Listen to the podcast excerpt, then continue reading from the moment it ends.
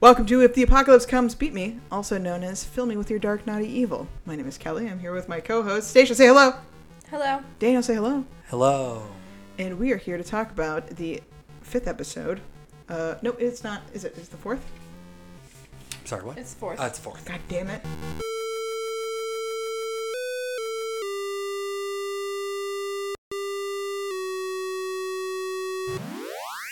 I did write it. It says right here. I just didn't look at it. So I wrote it, but I, I'm not gonna. Yeah. I refuse to read it. We are here to talk about the fourth episode of season two of Buffy the Vampire Slayer. Uh, in this podcast, we're going to talk about characters and things that happen in the episode. We'll spoil a bunch of stuff that happens now and future in comics. But uh, we're going to have fun. It's going to be good.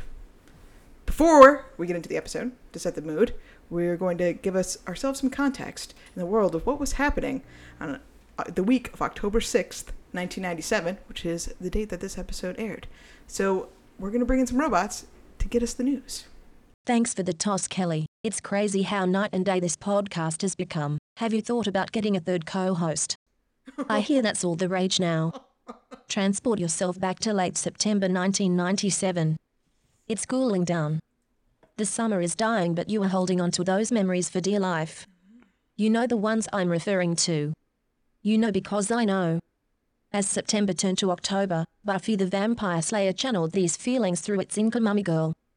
Before we go to Royston, presumably in Iraq, let's throw it to Amazonica de Televisión, Channel 2's Ernesto Grausilet. Ernesto Grausilet. Karen, gracious, welcome to Peru. No Royston here, my dear. It's not Royston. We here in Peru watched Buffy the Vampire Slayer, same as you, but we maybe saw things differently. Peru had been tough these last few years. It was emerging from Operation Condor, spearheaded by the colony, I, I mean, Los Estados Unidos. It had played its part in the last two decades' dirty wars. Just last year, insurgents and the MRTA took hundreds hostage in the Japanese embassy. After armed forces stormed in, they summarily executed the insurgents who had surrendered. Their president, Alberto Fujimori, was bolstered by actions like this but corruption and human rights abuses followed and he'd be caught trying to flee. Extradited, tried and is still in prison today. His daughter runs in his stead and narrowly lost out being president in 2011 and 2016. It'd be like Donald Jr. running in 2024 after dad has been imprisoned, then almost winning. Anyways, to take their, ah, minds off that, we turn to Buffy, but what was Buffy this week but a retelling of Mummy Juanita? The Lady of Ampato. Get it? Found on the volcano Sabancaya. Get it? She was discovered in 1995, killed as an offering to the Inca gods sometime between 1450 and 1480 when she was approximately 12 to 15 years old. Someone read that. Radiologist Elliot Fishman concluded that she was killed by blunt trauma to the head. He observed that her cracked right eye socket and the 2-inch fracture in her skull are injuries typical of someone who has been hit by a baseball bat. A lot of text right The blow caused a massive hemorrhage filling her skull with blood and pushing her brain to one side. That aside, she was a sensation, so much so that she permeated American popular culture and was brought back to our television screens. Interestingly, Mummy Juanita was mentioned in the episode Mummy in the Maze on the show Bones, which starred the angel David Boreanaz, who played Angel in Buffy the Vampire Slayer and Angel. Oh. Incoming call from a one Sir Royston Brimble IV. I've always wanted to talk to him. Poor favor Karen, I'll throw it to Royston. Quitat el majestuoso senor. What is even happening right now, yo? Hello Karen, that Ernesto is something fine, I must say, for a Latin American. Oh my god. On the 1st of October, Gul Mohammed, the world's shortest man, who was 22.1 inches, just over 1 foot, dies at age 36. 1 million evangelicals gather on the mall in Washington, D.C. to be quote promise keepers and to quote stand in the gap. Otto Ernst Remer, German Wehrmacht officer and decisive in the 20th of July 1944 plot on Hitler's life, died.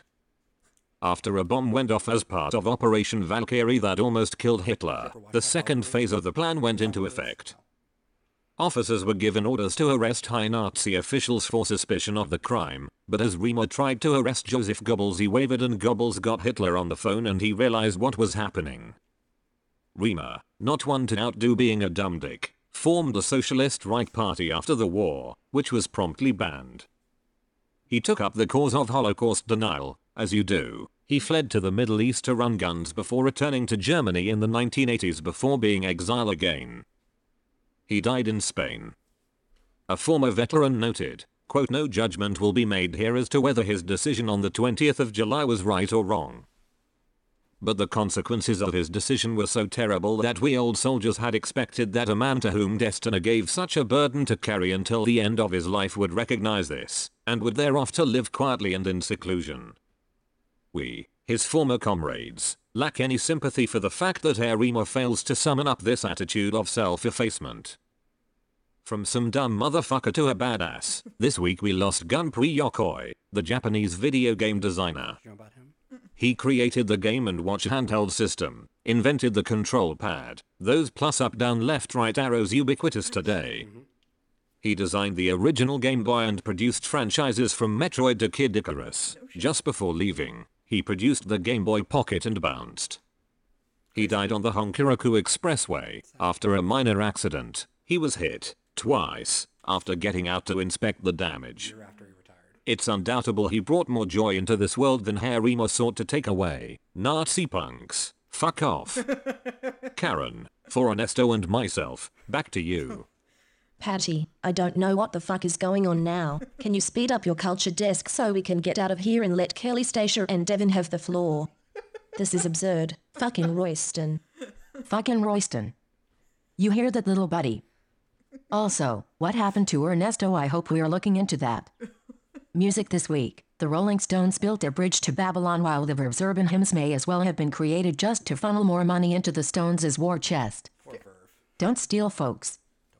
Paul McCartney released Standing Stone, a classical album. What? Yeah, me too. The fall levitated. Robbie Williams saw life through a lens. Patty Loveless trudged down the long stretch of lonesome. The Get Up Kids ran a four minute mile. Patti Smith brought the peace and noise. That peace and noise would fit in at the Apples in Stereo's Tone Soul Evolution. Finally, Common is still trying to convince us that one day it'll all make sense. It won't. Movies were Kiss the Girls and U Turn. Don DeLillo published his masterpiece, Underworld. The sun didn't explode this week or swallow us whole. We're still alive, so keep on doing dumb shit, universe. There are no consequences. You heard Karen. No consequences. If you reverted back to your season 1 beat selves, no one would even notice. Not today. Today we're forgiven for our trespasses. Today we forgive Royston. Today we forgive the British Empire. Um. Um. Yeah, fuck that. See ya next week. Thanks, Robot Pals. And also Ernesto, who I'm not convinced is a friend Ooh. yet. That's a dark take. Inca Mummy Girl, we're here for it. Season 2, Episode 4. Let's quickly run over the plot, right? So, taking a much needed field trip since last time I went to the zoo went so well, all the way back in Season 1. Um, we right. stumble across a mummy who inexplicably has been able to apparently hear what's going on the whole time she's been all mummified, which doesn't really seem to make a whole lot of sense. But glancing over that, the mummy comes back to life, kills poor Rodney. R.I.P. Rodney, you will be missed. Uh, decides to follow the Buffy conveniently after 500 years of being asleep decides that this is my ticket out of here. I'm gonna insert myself into this young girl's life. She kills poor Ampata, who is a legitimate exchange student, takes over his identity, lives with Buffy and crew. Everything's going swimmingly. Starts crushing on Xander, who eats Twinkies like a monster and encourages a new person to do the same, which is just inappropriate. We go to the speaking of inappropriate, horrible clusterfuck that is the cultural dance, whatever the hell that is. But thank God, at least we get to meet Oz, and that almost is worth it. In the end, Pata, in order to stay alive, has been sucking the lives out of people and decide that I guess it's going to have to be also brand new to the show, Jonathan. It's going to be his turn. But oh, wait, last second, here comes Xander. And she has to make a choice towards the end after this. If Xander's love, does it mean more than, than her own survival The answer is no. Xander's love never means more than your own survival. So she goes to attack Xander. Buffy comes in, saves the day, rips Ampata's body apart, and uh, is crushed into little mummy pieces. And we live to fight another day. So let's delve into the episode a little bit more. Daniel, what did you think about Inca Mummy Girl? What do you have to say? I thought this episode was shit, but good Hot shit. take. Like okay shit. Uh, it was fun to watch. Let's say that it was fun to watch, but it wasn't great. Um, I'm gonna go through just as a roadmap for us, I guess, uh, to walk through how everybody responded to other cultures. We have not seen a lot of other cultures. We haven't seen a lot of anything basically in Sunnydale, except for monsters. But they know no bounds. They just come and go at their own leisure. Sunnydale, as a town, wants to have a cultural exchange exchange program. So let's go through the characters, shall we? First and foremost, we have to start with the id of America, which is, of course, Cordelia. Oh, I thought you were going to say Sven. Well, Sven, I think in the end, he kind of he gets real snappy, Fruity Punchy Drinky. real snappy, and I love it. I love it. But Cordelia, basically, right off the bat, is just objectifying as usual.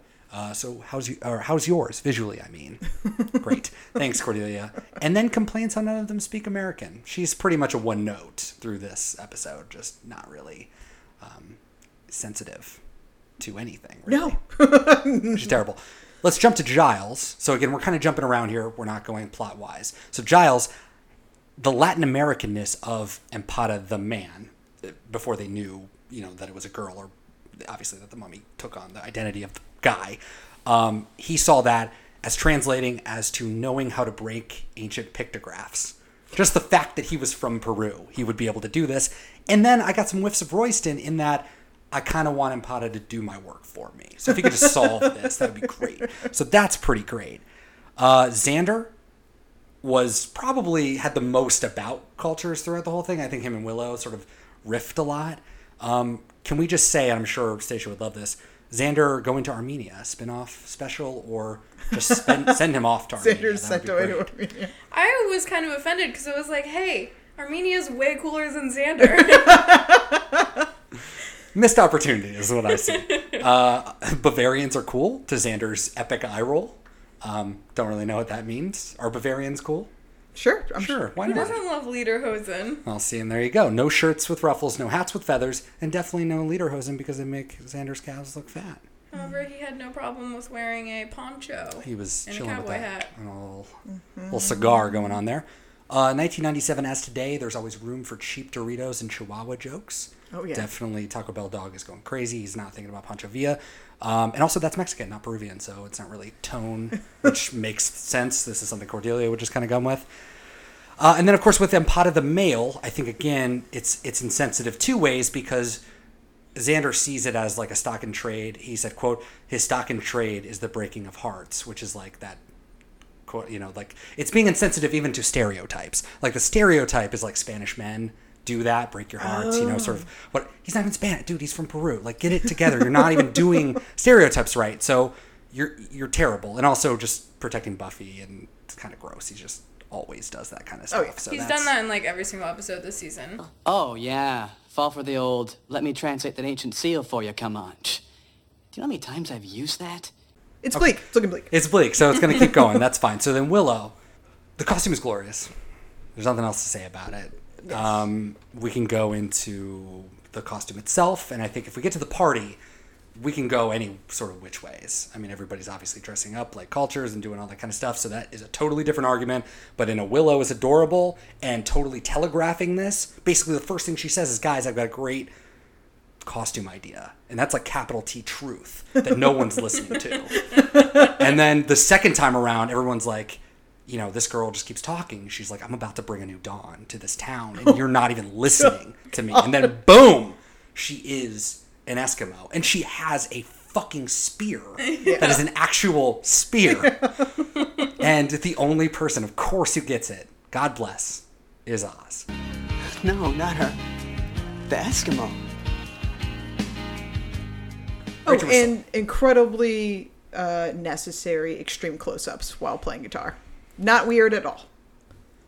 That have to get you to don't that. have to look at his hands not playing. I mean, that is the guitar. point. Well, and also that whole scene where they're like in a weird breakdown and he doesn't go to sing and he comes over and they're just yeah, they can't Oh, see yeah. the guitar and he's just like strumming, but it's just his hand going up and down like that. Like Oh, yeah. you're not even really playing anything. No, he's bro. clearly not. Thank God that Mike didn't pick up their conversation though. It did, yeah. That's pretty amazing. and then he was able to just the lead singer walk right back over and start singing again, Yep. which was That and also flawless. he's absolutely um, what's his name? Jeff Buckley. Like Jeff Buckley who Grace you know Jeff Buckley? The Okay, guy who he- sings Hallelujah. Yeah, yeah, he died actually earlier in May of '97. Oh, no And shit. so the lead singer, Jesus, I mean, not only is it the whole hair and everything, but when he's standing there in his tank top, the cover of Grace is only, I think, his only album, but the album he released right before he died, he's got that tank top. Like that is Ah. just you are just Jeff Buckley. It's so weird. Sings like it. Nobody sings like that today. It's so '90s. Is that a real band? Hmm. Yeah, or- Four Star Mary. They're a real band. Okay, and it's None like of a those. song tho- of those people are all actors, but except for uh, Seth. Oh, they're all actors, but right. the song is real. The band Oh, is real. The song is real. Yeah, they. We could. Talk, I could talk about Four Star Mary forever. They're great. Let's get into Sunnydale itself. So they had a dope cultural exchange banner, so they clearly spent some time doing that. Also, I feel like there's a connection between the bronze and the school because it's advertised on the at the school. It says you know cultural exchange thing at the bronze. Why doesn't the school throw some money to make the bronze like a little bit nicer so they don't have to do the cockroach thing and mm. Because the of school is constantly fixing stuff that's happening because of the Hellmouth. That's true. But you would feel like the kids would, well, again, this is the parents should be like, I don't want my kids going there. Let's make All a of their safe functions, place. with the exception of the senior prom, are held there. Literally all of them. Everything. Yeah. I wonder how. I wonder how how good of a deal it is for the owners of the Bronze. Do we ever meet the owners of the Bronze? No, no, no, no, no. I think we implied that it changes owners at some point, but Ah. no. Yeah, Fair I think enough. that's sad. Then we had the Eiffel Tower made out of cheese with French flags in them. that Willow Punches over. That's great. Yeah, so that's either funny or you can see it as a meta comment on, you know, indigenous culture eventually overcoming Western culture. Oh, shit. end. Who knows? But probably not. Because we're not going to go that deep. I don't Uh, know what Eskimos are gonna do. Yeah, come down. being indigenous in take France. down the Fran- I don't think they were ever there. That's true, but you never know. Then American culture, and we're talking about Sunnydale in general. So American culture is sort of on display. Um, would we ever unpack somebody who is our guest's bags? No. No, No, that's- unless the no. plot needed it, of course. But Only when the plot demands. do Only when the plot demands it. Guests' bags. Yeah, why would you paw through someone's stuff? You know there's gonna be like underwear and deodorant and all sorts of personal things. right, Why would you be like, don't worry, I'll put my hands all over your your stuff. super weird. And I think that gets to a point that we can make later. But like the body of Ampata is in the. why did she removed the did she- items of the trunk to put the body in there? And where did those items go? Right, and why not put a body where the items went? Because one of them is going to be found, and it's going to be bad and suspicious. And isn't it more suspicious to have a body found in your trunk than to have a body found at the bus station that could have been mummified by anyone? right? And Sunnydale, don't they have an airport? Right? Isn't that what the Anointed were doing, or were they driving out of town to get to an airport? I think the implication was they were going out of town, but I think so, so. We're saying Sunnydale does because not have an Sunnydale is the magical tiny town that's also a large city. Right, right. Right, no All the conveniences of a large city the size of a town with three thousand people. And I guess what we want to say is Ampata is not stupid because he didn't know, but like wandering around a bus depot. Obviously, you heard somebody saying your voice, but if I heard that, I would not go towards it. I would announce, "You come to me. I'm staying at the bus depot. I don't know who you are. Why are you saying my name? I don't why- think that would have been any. I don't think it would have ended differently for him. But if you were around people, I know we're assuming a lot of things that there are people in the bus depot and they would call the police or they would try to protect him. They wouldn't, of course. It would be an empty bus depot. No one would be there if they did it another way. But still, Buffy and them show up without a car, without anything, to get somebody who just came on a bus and would probably be expecting a car to drive them somewhere. And it's like, hey, Ampata, grab your shit. Let's walk. Can uh, can we talk about another thing though? Yeah. the Ampata, the original Ampata, brought a trunk that one can assume had some of his personal items in it, a good sized steamer trunk that were all dumped out to put his body in. But then the bus company set another gigantic bag. So he had to pack enough clothes that was probably his entire wardrobe for Two two weeks. weeks. Two weeks. Two week trip. That doesn't even make any sense. It's terrible. No one was thinking. And when since when do bus companies are like, I'm gonna carry your bag to your door? That was one of fact." his- Sunnydale of, of, of all places. Like, oh yeah, service is great here. We're going to continue that. That was Excellent one of service. my uh, lessons that I learned from this episode. That if you just leave your shit at the bus station, someone's gonna bring Someone's it. going to bring it and bring it exactly to where it needs to go. um, so Buffy, because again, the idea of a cultural exchange, right, is that you're exchanging cultures. So I think the only two exchanges that I ever saw, and maybe I'm wrong, and obviously being narrow-minded about this, one, Buffy says, "quote I can translate American salivating boy talk." He says, "You're beautiful." Thanks for the translation, Buffy. One cultural point, even though it's ridiculous. And then you have Joyce, who's saying she's certainly fitting in for being an American, and by shading my daughter and being disappointed in you, I am I am being Absolutely. Joyce. Surprise Joyce, by the way. Surprise Joyce. Surprise Joyce. Way too much of Joyce for me. Twenty second surprise choice. Woo, it was crazy. I did not expect her to come out. I of the thought that was so much fun because it was implied that Ampata had already met Joyce, but like when?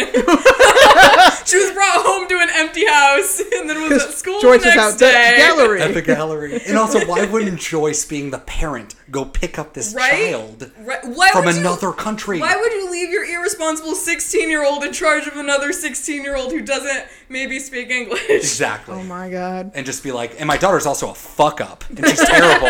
but see what I sent to come get you? That's how much I care about you. That's cultural exchange right there. Boom. I, I would like to mention another piece of what I consider to be beautiful cultural exchange. yes, please. Which was Xander introducing Ampata to the uh, filled snack treat or whatever he calls it. I thought he pulled it out of his bag without the wrapper. Me too, Until Yeah. the wrapper showed up, and Right, like, right. I had to delete my comment I on it because. I was caps, all caps, God. going nuts. I started writing the note. I was like, that monster had unwrapped Twinkies in his backpack. Okay, fine. Which I want to believe. I want to believe he did still. Yeah, I think he did. I think he unwrapped it, couple and days. put it in his backpack. I was like, I'm gonna, I'm gonna need quick access to this Yes. Twinkie later. And also, that brings up the, really quickly because I don't really get into it. But the bodyguard, the bodyguard is the dad Kimmy Schmidt. on Kimmy Schmidt. Yeah. And he's also in a million things, I guess Twilight and Mm-hmm. all kinds of shit. Good for him. He was not interested in killing anybody. That's all I got to say about him. He was like brandishing this sword, had no interest in killing it. I think that his role was to threaten her back into being a mummy. I don't know if he was supposed to kill her. He was well. How For, can he was you trying to go for someone who's Xander. already though. dead? That's a good point. But he was like going for Xander, and Xander, of course, Because is Xander was in his way of threatening Sort of. Ampata back into a mummy. No, That's because my they were on the thought. bleachers, and he could have. Xander fell over. He could have just turned over and slashed the shit out of Inca Mummy Girl, but didn't. Anyway, So, incredibly ineffective Kimmy Schmidt assassin. Yeah, Kim Schmidt's awesome. Did you say that? Kim Schmidt's awesome. I said incredibly Oh. ineffective Kimmy Schmidt assassin. But yes, Assassin. also Kimmy Schmidt is It great. is awesome. Um, okay, and then so speaking of uh, cultural, what is it? Cultural? Appropriation? No, Exchange? exchanging. That's what it is. Well- Speaking of cultural exchanges, I, I spoke too soon about Buffy and Ampata because they definitely have a scene together and they definitely have a bit of an exchange with one another. They told her that she was the only one. That only she could defend her people from the netherworld. Out of all the girls in her generation, she was the only one. Chosen. Do you know the story? It's fairly familiar. She was 16, like us. She was offered as a sacrifice and went to her death. Who knows what she had to give up to fulfill her duty to others? What chance at love? Who knows? We keep seeing these instances of like what Buffy could be under different circumstances mm-hmm. reflected back. We saw that with the bad girl from School Hard who gets turned into a vampire, and we see it eventually with Faith and even with Kendra. But in this instance, they act really heavy handed with the 16 year old with the destiny literally described as the chosen one to the point that Buffy is like, I know what you're talking about. We all know what you're talking about. Yes. Um, but the thing that I thought was so interesting was her exchange with the bodyguard in the bathroom. Well, so he was basically like, You were the chosen one, you have to do this, you need to not kill anyone else. And she said, But I'm in love, isn't love enough? And he said, No. And I thought it was really interesting foreshadowing for Buffy because she runs into that problem with Angel um, who turns into Angelus because she's in love with Angel, but it's not enough either. She has to kill Angel to save the world, and this is the same situation. Like, this episode underscores your destiny matters more and will always trump everything else, which I think is why the theme of Buffy is alone is carried throughout every season because she ultimately has to be. And the other thing I was thinking about with Ampata is interesting is I don't think she's a villain even though she kills people. Yeah, me too. I don't think so either. Um, I mean, she was killed when she was 16, which is horrible. But the thing that is most interesting is it seems like even though she was killed, she's been trapped in her body for 500 years. Most of which probably lost to the mountains or wherever she was, just laying there until she was discovered as a mummy. And to have to go back to that, if she can never truly die and move on, but she's always going to be trapped in her body, that's like, I don't know, the greatest sacrifice I think you could make, even more so than Buffy, who does get to move to some sort of heaven dimension mm-hmm. in the sixth season and is released from, you know. So I can see why Ampata is doing what she's doing. Like, she really is given no other choice because to willingly submit to being trapped like that again, I mm-hmm. can't imagine. I think being stuck that long would make anyone go insane. Like Yeah. literally, the fact that she's even any sort of semblance of a normal person is really remarkable. yeah, She's I not felt murdering for like her. Mm-hmm. wanton disregard of human life. She's I just want to be alive. It's desperation. Yeah. She let Danny Strong live. I mean, there's sure did. no more of a statement than that. So yeah, but only because Xander interrupted. true. but he must live. That's why. It's, yeah.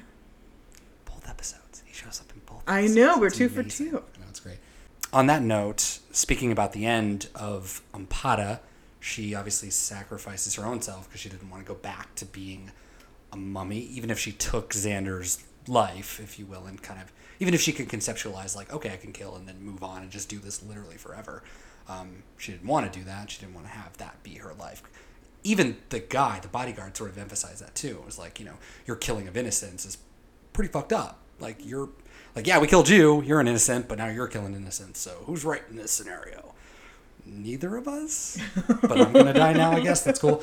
Um, in that museum, I just want to talk about the museum really quick. So right off the bat, we need to talk about Rodney Munson because he is. What is he doing? He's like scraping off a mask when we first meet him, Vandalizing the shit out of something. and then he goes in to like get this plate, right? Which again, why would Peru send you something that was cursed? There is a myth of it being cursed, and they have not removed it themselves to, you know, just prove that it's not cursed, right? You feel like they would have removed that to prove like everything's cool. But no, Rodney has to be the one that finds out in the empty room where no one's watching this because that's just the way cultural exchanges work. I think the bigger question is why was Rodney even messing around with the mummy to begin with? I don't even know. I, I How think was he all- allowed to do this? all that was made of him is that he's just a dick. and like no matter what's in front of him, he's just gonna fiddle with and fuck with. That's all I got from his character. And thank God he's dead, because apparently no one really cared about him. And at the end, when they leave, they just walk away. You know, you got an you've got a dead body. I mean, she didn't turn to ash, right? Her arms fell off. Yeah. So you, you've got this mess for the janitors to clean up, and then you've got another mummy in there who is Rodney, who is dead. Does he just get to wake up? No. No. Of course not. He's a dead person that another grieving family has to contend with in this terrible town where everyone dies. They'll never have the answers because no one will know who Rodney is. I know, I know. He didn't hmm. come home last night. Oh my god, we at least at least we heard within 24 hours that a kid was missing because in the next episode it's months before we even like no one's even looking for these kids. Anyways, But thank God he had braces so we can move the plot along. that's true. Thank God. That was helpful. That was great. um, so basically, all I want to say about the museums, working at a museum when I was in college and doing like archiving in general, this is abysmal to me. I hate everything about this. It makes me uncomfortable. Sunnydale doesn't give a fuck about cultures because the museum is not open for you to just play in. I'm sorry, Giles, you can't just come and piece together fucking priceless uh, memorabilia because again, like not only the cleanup, not school rubber glue. fuck that. not only, not only would the cleanup have to be the janitors, who first of all would be like, "What the fuck has happened?" But then you would get the professionals who work there, who would have to come out there and then explain to Peru that their pr- absolutely priceless, really priceless mummy has been vandalized and destroyed. So whatever exchange has to happen, how much money Their arms were ripped off. they would have to pay is out of this world. Um, and then Giles, I, I started when when Giles had his little glue. I was like, all right, there has to be some deeper meaning to this. So I was like, all right, so Giles' reformation of the seal must be a critique on how we process the past. Uh, he's he's consulting books, right? Instead of intrinsically knowing that like part of his soul is connected to the ancient past. He just needs to know. Then I was like, "Fuck it, no! You have all the pieces. Just glue them together. Put the, stop looking at the book. Glue it together. That didn't make any sense. There's no reason why." And then the last piece. Oh, oh, I only have one piece left. There's a person over there. I I should know really get this connected. connect. to fit it together without the glue, and I'm like, you know how it goes. I feel like this was only done for you to give Giles points because then he gets pushed into the crypt, which is just Giles being Giles, which is great. Giles But- has been on fire for these last couple episodes. absolutely on fire. And and then they just walk away with the mess, which I just I absolutely fucking hate. Hold on a sec. She was wiggy about the seal from minute one. Yes, I suppose she was. Her trunks. I feel like the only reason we ever had this episode is that Xan- we just want to show that somebody actually can like Xander, Yeah. and that he's not just an irredeemable whatever. Except whatever. that she's also a villain and at the end of the day. Well, and, and then the thing that gets me a lot, and and I'll get into in the next episode, which is this again continuity, where it was hilarious when he asked her if she was a praying mantis. I laughed out loud. That was great. You're not a praying mantis, are you? Sorry, someone else. We're so selective in what we we deem to be something we remember versus like this would be a fucking scarring thing for someone like Xander. Like you don't really move on from this, and then you have like Cordelia in the next episode going fucking another kidnapping. How do you just keep doing you this? compartmentalize and move on, or you go I don't. I don't know. It just it hurts, and he- Yeah. and I think Xander, at the very least, I think the only thing I want to say is that he knows no bounds in creeping out any woman across any culture for what that's have- worth. I don't know. I he have can creep about anyone that. else. Please, that's all. I Okay. So first, I would like to preface this by saying that this is possibly the only Xander-centric episode I can stand to watch that I don't hate, just for the pure fact that Xander is the main character in this episode, um, and that's one thousand percent because of Willow and Oz. Thank you. I've come for the dance. And uh, what culture are you? I'm from the country of Leone. It's in Italy, pretended to be Montana. And where are you from? The country of white trash? But that being said, there was this creepy dynamic in my high school, and I went to a high school where I graduated with 45 people in my class. So it's very small, less than 200 people total in the entire high school. Everyone knew everyone. That being said, we had at least 10 exchange students at any one time. I don't know why we had so many, but it was a huge portion of our population. Send them to John Day. Don't send them to. Uh, They anywhere were really disappointed. They were all like, "I thought I'd go to LA or something like oh, Hollywood," and then they ended Sunnydale, up like on in Buffy? this tiny redneck town in the middle of Oregon that no one's ever heard of. That's the and I'm sure they landed in Portland and then they drove for six hours and they're just like, "What is happening?" But this is how I die. yeah. that being said, there was this creepy dynamic where, I mean, every high school does this where there are the popular kids and the well liked kids, the nice kids, and then like the dregs of the high school world that no one gets along with and no one likes, especially what tended to be really creepy boys that had social problems. People that turn into people. magicians. Yeah, people that are just terrible. And when these um, foreign exchange girls would come, they rarely spoke amazing English. They'd usually speak enough that you could have a conversation with them, but they wouldn't understand a lot of things. And these creepy dudes would glom onto them instantly um, in a way to say, I can show you around, let me be your best friend.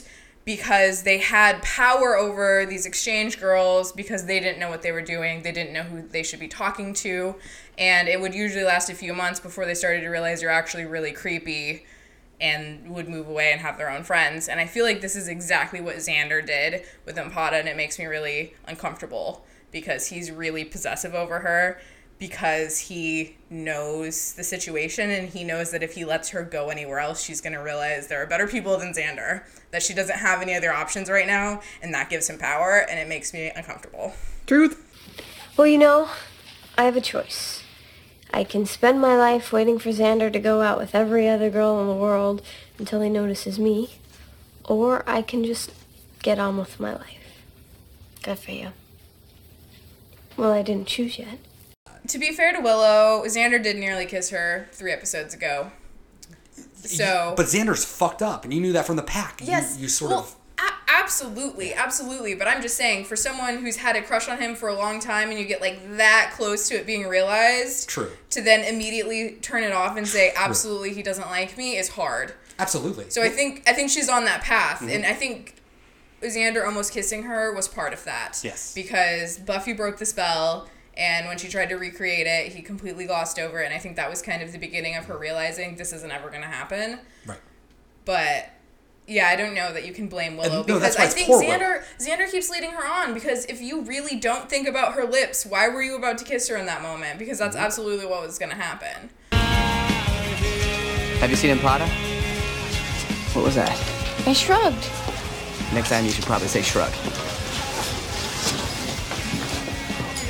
Sigh. We have a couple of firsts in this episode. Very important first, I might add. The first appearance of Daniel Osborne, also known as Oz. I thought you were saying of me. I was like, oh, I've been here all along. No. Uh, His name and was Devin. Jesus Christ. Do we learn his name? His, we don't learn his name's Daniel. We don't learn his name is Daniel until season four, Oh, episode no. six or seven. Yep. Wow. Yeah. Okay. Fair enough. Yeah. Uh, oh, in Something Blue. That's when we learn his name because he's absent from school, and he, and Willow goes up to Professor Walsh. This doesn't is not He's like, important, and is like, "Uh, is Daniel Daniel Osborne on there? Uh, on your list?" No, no, he's not. Because dude bounced. Anyway, so first appearance of Oz, and by extension, that means the first Dingoes "Ate My Baby" appearance with our faithful lead singer Devin, who is just just a character. He's Oh, his name is actually Devin. Yeah, it is. Oh, that's funny. I did not do that on purpose. I Yes. just picked a D name. no, his name's Devin. Cool. Uh, and also very important first appearance of Jonathan, who Amazing. who could we how could we ever guess that this Joker with a cowboy hat on, sitting and drinking his Tied little on. thing, Yeah. sitting on the Amazing. stairs of the Bronze, would one day turn into a villain of season six, and or be like, a main world class writer at this point. He is like all over the place in real life. Yeah. Danny Yeah. Strong. So He's gonna show up He on also uh, rolls Gilmore up in Gilmore Girls as Doyle. Nuts. Nuts. He's got Who's that that? face too. So three new characters. Also, uh, the first Mummy we do. I don't think we have done that before, or we'll do again. Now that I'm thinking about it. I think it's all- the only one. So I know. in celebration of our first and only, we're quite sure, uh, appearance of mummies, I did a little research on mummies around the world. So, got a couple of different classifications of mummies. First one being bog mummies, uh, found in Ireland. They're incredibly well preserved because bogs have no oxygen, which means the bacteria needed to decompose flesh can't get into the bodies.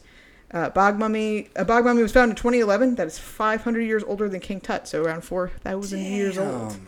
Uh, bog destroys They're DNA. weird looking. Yeah, but they They look like dirt puddles. they look but the, the ones that they found this one they found in 2011 it looks just like a person. The skin Yeah. is like an unnatural black Yeah. uh, from i would imagine the all the air and all the shit coming out of it and all this toxic stuff in the bog but uh, yeah they like even still have facial hair. It looks like there's you can see the wrinkles in their skin. It's intense. They're super duper well preserved. It does the the bog chemicals destroy the dna but you can learn uh, still a lot about the what happened during their life what their diet was and that kind of stuff Yeah. um, the they can't tell for sure uh, because the DNA was destroyed, so they can't trace lineage. But the thought of why these people ended up in the, the bogs is that they were potentially uh, kings, feudal kings that were doing it bad, and people killed them and threw them in the in the box. Oh shit. Doing it bad. Doing, Doing it it bad. As kings be doing. bad. And when you do Who's that, in the Game of Thrones? Yeah. No. thrown in a bog. That's next for Cersei. Oh fuck yeah. Throwing her in a bog. Amazing. Uh, Chinchorro d- mummies, not dummies. Wow, Chinchorro? Maybe it's Chincoro? Chinchorro. Chinchorro mummies. Go with one of them. also known as black mummies. They are about 9,000 years ago is when that civilization existed. These uh, it's a region off the coast of southern Peru, what is now modern day southern What's Peru. Um, thousands of years before the uh, the Inca civilization came to prominence because that was from 1438 to 1533. Um, but it's the same. It is the same region, so theoretically, this could be what the Incan people. Their Oh yeah, uh, your time frame of. is huge, but that Yeah. very end probably coincides with Yeah, the yeah. Incans, and then Pizarro comes. And There you go. Takes it down. Yeah. They're called black mummies. Um, their heads and limbs, like the so the people that carry this out, the morticians, would cut off the heads and limbs of the dead person, scoop out the guts, uh, remove the brain from the hole, a hole in the back of their skull, uh, and also tear all the flesh from the body. So they would take the skin off, remove all the flesh, meaning all the muscle and fat, and then they save the skin because they're going to put it back on, just like a sock, which is what the article I read said. I'm like, that's the grossest imagery you could have ever possibly described something as. They're just going to remove the up. skin and roll it back up. I wasn't gonna use violence. I don't always use violence. Do I? The important thing is you believe that. Uh, Warren they- would have really liked that if he could have gotten his hand on Oh, his Warren. own skin. Don't. That's, that should be he who should not be named. That's true. Oh my God. So they would dry the essentially just like the trunk of the body out with hot coals to desiccate it to get all the any of the moisture out of it, and then reassemble the body, including rolling up the skin uh, back onto it, and and put the limbs and the head back on using like sticks and animal fur to kind of act as an adhesive to put it all back together. And then, while they're called black mummies, is they would cover it in manganese, which is like a a metal like iron, really dark Yeah. metal, uh, and then they would also put a little bit of hair on the top of it, just just for funsies Like from other people on their head. hair. Uh, yeah, yeah, like it just Cool. short crop of black hair. I don't. All right then. Fun. They're found between uh, the modern cities of Arica and Kobiya in Chintoro Cemetery. This is where they found most of the, the mummies, the black mummies. Remember, the robots will fix you. Yes, that's true. And this is the first example of intentional mummification ever recorded. So Oh, like no these shit. these mummies, Oh, interesting. because the bog mummies, um, well, those actually are younger than these anyway, but Accidental. accident, yeah. And even when, I mean, Egypt is later too. Mm-hmm. Yeah, so these are, these are the Nuts. first ones. Because 7000 BC, man, that's a fucking long time ago. Egyptian mummies, everybody's favorite, the most probably talked about. From 3100 to 332 was the Egyptian, ancient Egyptian reign. Um, Definitely the best movies ever. Oh, yeah. best mummy movie. Thank God Tom Cruise brought it back. Uh, embalming or mummifying process lasted about 70 days. The brain was liquefied and drained through the nose. Sexy. Organs removed and put in separate jars, except for the heart, which was kept intact because it was thought to be what housed a person's intelligence, uh, and it was integral to their being. Cool, got it wrong. Opposite it. Oh, Because the brain's that. Oh, yeah, Go, true, true. They're like, no, brain can go. Let's just ooze that right out of the nose. Heart. Instead of taking that Crunch. heart out and, I don't know, planting it. I don't know. Eating it. Do. Well, yeah, and that's what, again, that's where I thought we were kind of going with this episode with like, well, the Incans are now just going to become the Aztecs and become everyone and just eat people's, Oh, you know, cannibals and Mm. all that. And that's usually Shouldn't- way overstated. Don't eat but- human nervous systems. That's a really great way to get a lot of terrible diseases. Don't do that. If you're gonna eat a human, eat their legs and arms. But This not is a message brought to you by me. not their, not their humors, not their like. Don't Also, eat their nervous system. Egypt, get it together. And then, it's like, not here in the heart. Yeah. It's a soul being. Come on, obviously. Oh man. Right? I mean, I guess where does your intelligence go? Where does it come from? Who knows? I mean, your brain, right? it It's your brain. From? Cotton Eye Joe. The bodies are then dried with a type of salt called natrum and wrapped in linen thousands of years, well, thousands, hundreds I of like yards. your of linen. ability to go right back to the topic. Someone's got to. You have responsibilities that other girls do not. Oh, I know this one. Slaying entails certain sacrifices, blah, blah, bitty, blah. I'm so stuffy, give me a scone. It's as if you know me. yes, hundreds of yards of linen and then placed in tombs with paintings and sometimes models of food. I'm like, okay, if you really think these people are coming back or there's an afterlife, how are they going to eat some fake ass food? I'm just saying. We could have skipped well, they weren't supposed to come back to life. It was um, In their afterlife, like an offering, yeah, for their afterlife. Because Egyptians believed that you could be immortal if two things happened: people remembered your name and your body survived. Ah, that's, that's mummification. Way to go, Tut. He's still good. Yeah, I know. Still rolling. Yep. The rest of those losers. Here comes some stuff that I had never heard of for sure. Uh, modern mummies in Papua New Guinea. To this day, there are some villages where they place the dead in a hut and smoke it, and I'm like conflicting feelings because I bet it smells really good, and also it's people, and I don't like that at all. On the other hand, maybe Rodney just stepped out for a smoke. For 21 hours? It's addictive, you know. So they smoke it until the body's completely desiccated. Uh, the organs are all like fucked up. Everything's just completely Could you dried imagine? out. And then they cut them into little like links, and they sell them at, you know, Trader Joe's, and you just go and you have those. Like, That's what I'm They're just man. people links, but they're not sausage links. People links. And you just kind of. I mean, that's essentially what they're doing is making people jerky. I know. Ugh. And also, what? Maybe. What? No, no. No. And then after the body's completely desiccated, they cover it with red clay. Then they put the bodies in a jungle shrine and bring them out every time there's a big celebration so they can party with their ancestors. And I'm like, that's actually pretty cool. They're like, hey, can you go grab Great Uncle Jimmy out of the tree real quick so we can get this party started? But keep like, Stewart in there because he knows what he did. Fuck He's not going. All right, and self mummification, which holy shit. So, uh, it was a Buddhist thing. It happened in Japan, China, and India. Um, the practice of self mummification. It's been around since the 12th century. It is now greatly frowned upon. They can't tell you not to kill yourself, but you really shouldn't do this. Anyway, so what it is, for three years, the Buddhist monk will eat nothing but seeds and nuts, and then for three more years, they'll eat nothing but uh, bark and roots. Way up in that game. That's better. And then once they're properly like deprived of all nutrition, they will drink a poison that will make them vomit forever. So they lose all their liquids too. So they're just completely dried out and fucked up. once they're at their breaking point, they will go into a uh, like a tomb, like a crypt kind of thing, with nothing but an air hose and a bell. And they'll sit in that tomb essentially and ring the bell as they meditate. And the people know once that bell stops ringing, they seal the tomb because the person's dead. Best part is it doesn't fucking work. The idea behind all of this is that by depriving your body of proper nutrition, getting rid of all the fat because you're not eating anything other than fucking twigs, literally, uh, the bacteria that takes over to decompose the body can't exist. Not true, because people have found 24 uh, different times this has happened, 24 bodies so far, and all of them decomposed. So, what a brutal, horrible way to die. Uh, What's and the point? I mean, is it like a religious thing? yeah, kind of. So Okay. the idea behind it was that it would possibly either make you live eternally in spirit or that you could um, gain superpowers. Like by depriving your body of this, by making yourself something almost other than human, you could gain something else. Like you'd be getting some kind of other unearthly power. But mostly you just die a horrible, painful death. So That sounds really awful. that sounds terrible. Yeah, the worst is that it doesn't work. Like if you're really try to turn into a mummy for whatever reason, it doesn't even fucking work. So I mean, it worst. takes It would be better if they went and threw themselves into a bog. That's right. yeah, I mean, almost for real. would. Yeah, if you want to live forever, holy shit. Yeah, or just have someone literally wrap you up. I, I don't know. Like, I don't know. There's think that would natural mummification too. I mean, it's under the idea of bog mummies, but animals and humans will be accidentally mummified depending on the circumstances that they die in. Okay. Oh yeah, it's like Pompeii Like or the whatever. Iceman that was found, he was found on the top of a mountain and he was mummified.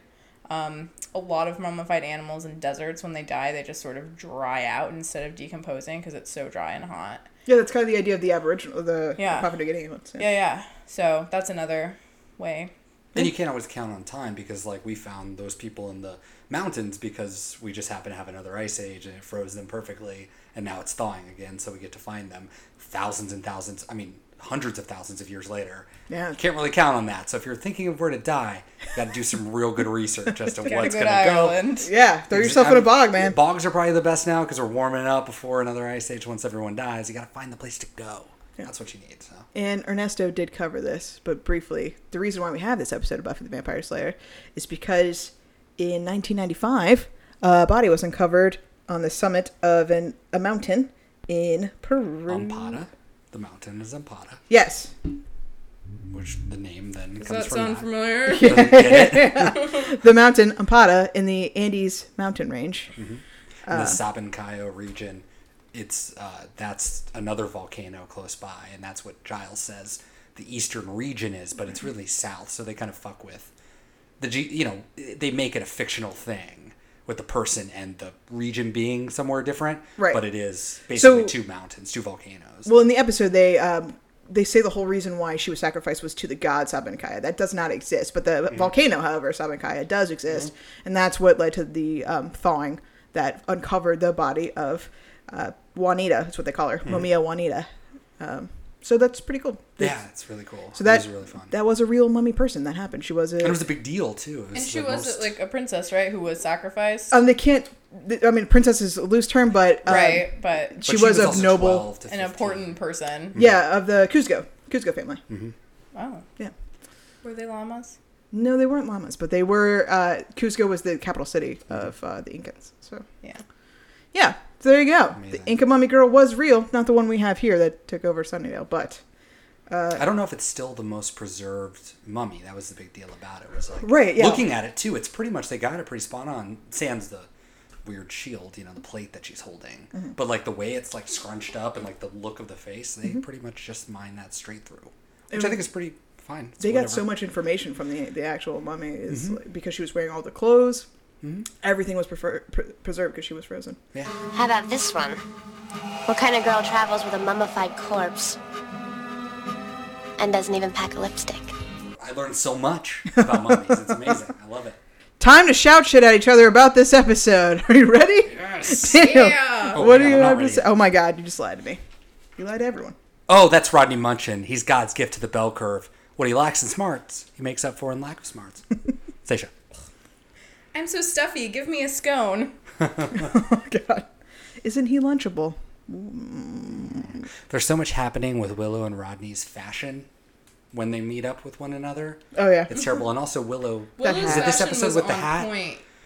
Willow's so fashion's on point. Yeah. And Willow's fashion says, "Please don't talk I to think me. that was the I next have a bucket on my head." with the hat. That was great. Was that the next episode? I episode? think it was the next okay. one. It was like blue. And yeah, the little blue brown. hat. Yeah. Oh yeah, yeah. Oh, my it- God. And, and then Was she had one. um, rainbow strap backpack, and I was like, I see what you're doing, Joss Whedon. Wink. I'm going back in time, but like that time he beat you up every day for five years. So good. Nice. Giles, Budge. No one likes a non-budger. Oh man. Archaeology club. Oh, and then it becomes Crime Club, right? Yeah. That's, that's amazing. You're right, Ampata. And it's time we do. We're not an archaeology club. We're in, uh... We're in the crime club, which is kind of like the chess club, only with crime and, um... No chess. Ampata's keeping it super chill in the 21st century. Totally knows what like kitchens and modern appliances, everything else. She got it. Ampata's on top of it. I know, right? It's like, let me see, we have some milk and we have some older milk. You're good with that? It's fine. Also, R.I.P. the real Ampata Gutierrez. Ampata yeah. Gutierrez. R.I.P. R.I.P. Terrible. Terrible. The fate. He just wanted to come to America and have some exchange going. Ampata's like 20 years ahead on her eyebrow game. That is true. Hmm. There's close-ups. So, so many of them.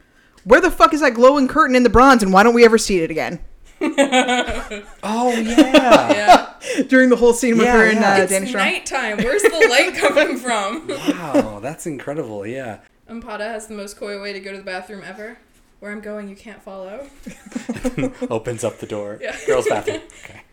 Got it. No one questions that this completely ordinary 16 year old girl knows all the stuff about mummies. That's Well- 'cause they assumed she would because she's from that's true. Peru. Hi, nice to meet you. Can you translate this? Yeah. Of course I can translate it. That bodyguard. No, it's he's a bad bodyguard.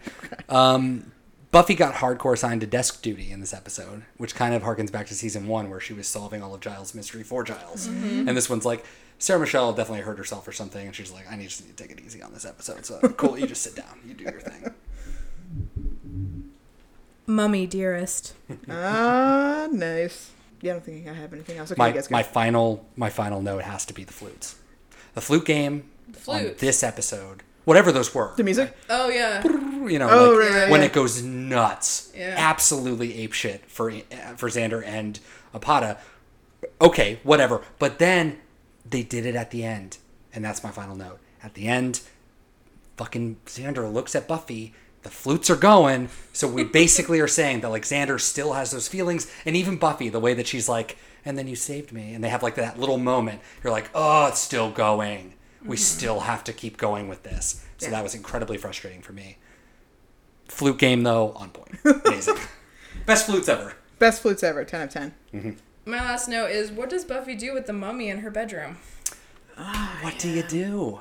I mean, I assume that they're good at getting rid of bodies at this point. You would hope. Usually the bodies disappear for them. That's true. Hey, maybe they get involved in a scheme where uh, they pass off the body of actual Ampata Gutierrez as the body, the mummy of fake Ampata Gutierrez. Because they're gonna have to talk to the another thing that's a family. Problem. Yeah. They're gonna have to talk to the family. Not only the family, but then also the government of Peru. That's like, we gave you Juanita. We want Juanita back, or and something Sunnydale's equivalent. like, we're giving you back Ampata. It's no, we want the Constitution. Give us something of equal value to this mummy, which Sunnydale has shit.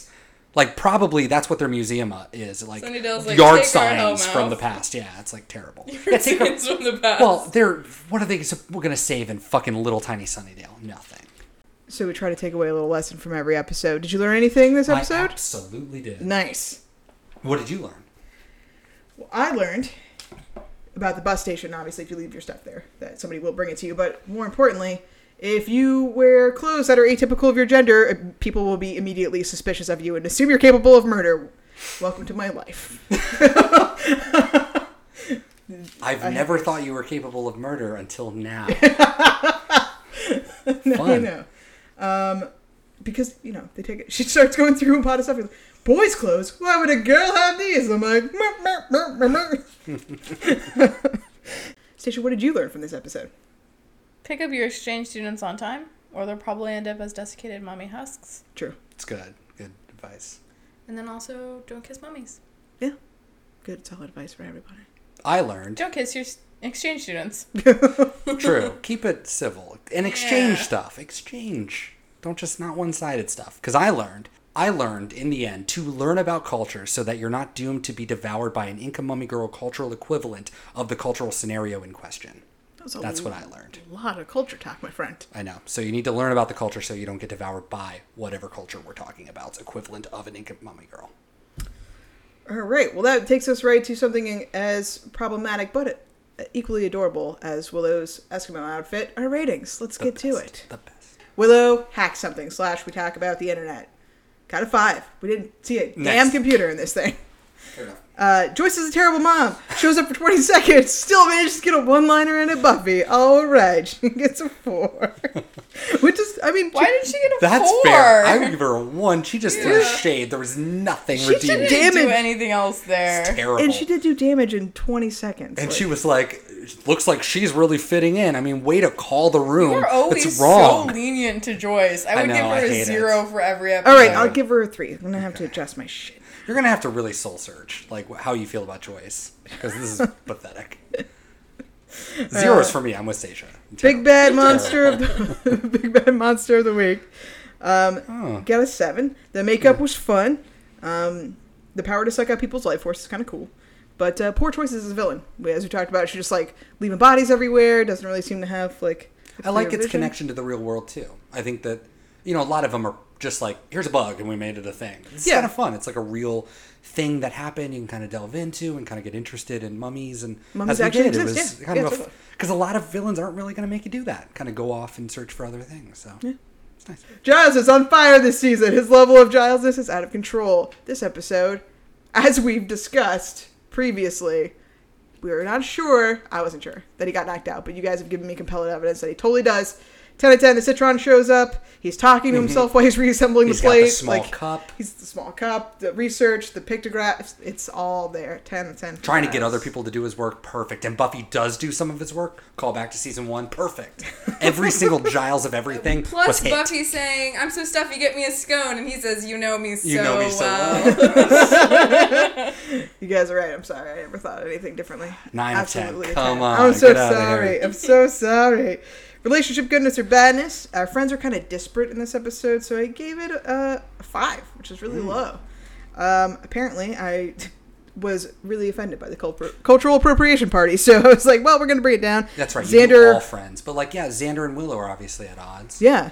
Buffy's Xander hurts Willow's there. feelings basically and says that Buffy isn't really his friend. Like I mentioned that by you know saying like, oh, if we're alone together, it's going to imply that Willow and I you know are dating, but we're not dating people. But Buffy is. Yeah. So That's fair. it's not great. It's not a great episode for friends. This episode's episode specific. Got new friends. Oz, Devin, Dana Jonathan. Strong, which his name is Jonathan. Who is that girl? Ten of ten. 10 of 10. Fantastic. So that's a- you know, talking about this, it gets me so hyped for how good this episode kind of was. And I'm going, oh, good. I'm going to put it a little higher than I was going to. Okay. Nice. so that gives me uh, 40 total, which brings us to the. It's going to be four, four, er, no, three, four. Sorry, three or four for the season. Inca Mummy Girl in the books. Which one is it above? One above, some assembly required. Nice. Okay, so that, and then this, and then the other two. Right. When she was bad in school hard. Okay. Sasha, what do you have for this episode? I ranked this number eight total. Out of how the- many? I don't know. I don't know. I don't have it numbered. 19. Well, No. 12. No, How 12 many episodes were in the last Four. season? It would be 16. 16. So we out have of 16, so right, Right in in the the- 16. right Right in the middle. Fair right between School Hard, which is above it, and Out of Mind, Out of Sight, which is one below it. Hmm. Nice. That That's works. pretty perfect. It basically breaks between the episodes that I like and all the trash below it. And so it's kind of the delineator right now. Yeah, I came into this before we talked about it, wanting to put it really low. I had a lot of fun with this episode. Willow alone and Oz alone are enough to save it. Yes. And it also did a lot. Even with Xander, it did a lot. It did a lot for everybody. I enjoyed it a lot. But I know what's to come. I'm going to give this one 93. 93. That's I mean Pretty low. Low, yeah, lower but in it's the middle. not as low as I'm pretty sure I probably put it before. Because I probably just hated the mummy stuff and I probably didn't understand much. But talking it through, you convinced me with your mummies. Basically, I think you probably jumped to 20 points just on mummies alone. Yeah. And really, Juanita, I mean, thanks, not Ernesto as well. Everyone did their part. Thanks, robots. Yeah. But yeah, so 93. We all came together to decide this episode was eh, Yeah. which is nice. I think that's what it I know. It wasn't a terrible experience. There's plenty of that to come around. All right, season two, episode four, Inca Mummy Girl in the books. We're a podcast. I don't know if you know that. Uh, you can follow us at Beat Me Pod on Twitter, uh, Tumblr. Are we on Facebook? We're on Facebook. Me Pod, Me Pod everywhere. BB Pod everywhere. Website is brand new as well. Nice. You can go searching by it. all the seasons we've done and all the episodes, and they all have custom art now that is different for each season. Yeah, it's great. Uh, we also have a Spotify playlist that'll feature at least a song from every uh, band that we mentioned during the news, as well as every song that is played during the show. So for this episode specifically, we got a couple of four star Mary songs, which I recommend you check out. Um, that playlist on Spotify is Beat Me hyphen Fun Time playlist for podcast fans. You can also find that on the front page of our website. So. Nice. Cool. Well, that's everything. Stacia, say, do you have anything else to say before your final words? Stacia, what are your final words before you're thrown off a cliff for Final words. sacrifice to the Incan gods? Nice. I really wish I had a funny pun about mummies, but I don't. Daniel. I have nothing to say. That's a wrap.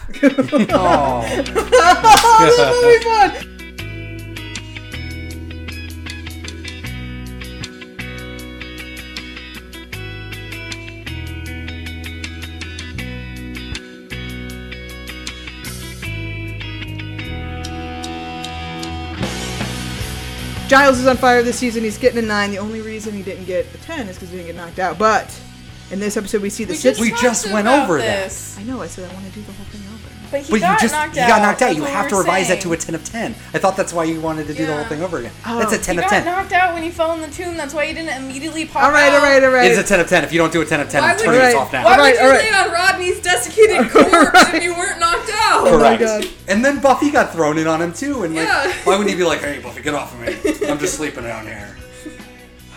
You guys make that a valid point. Giles, ten of ten. Say the whole thing again.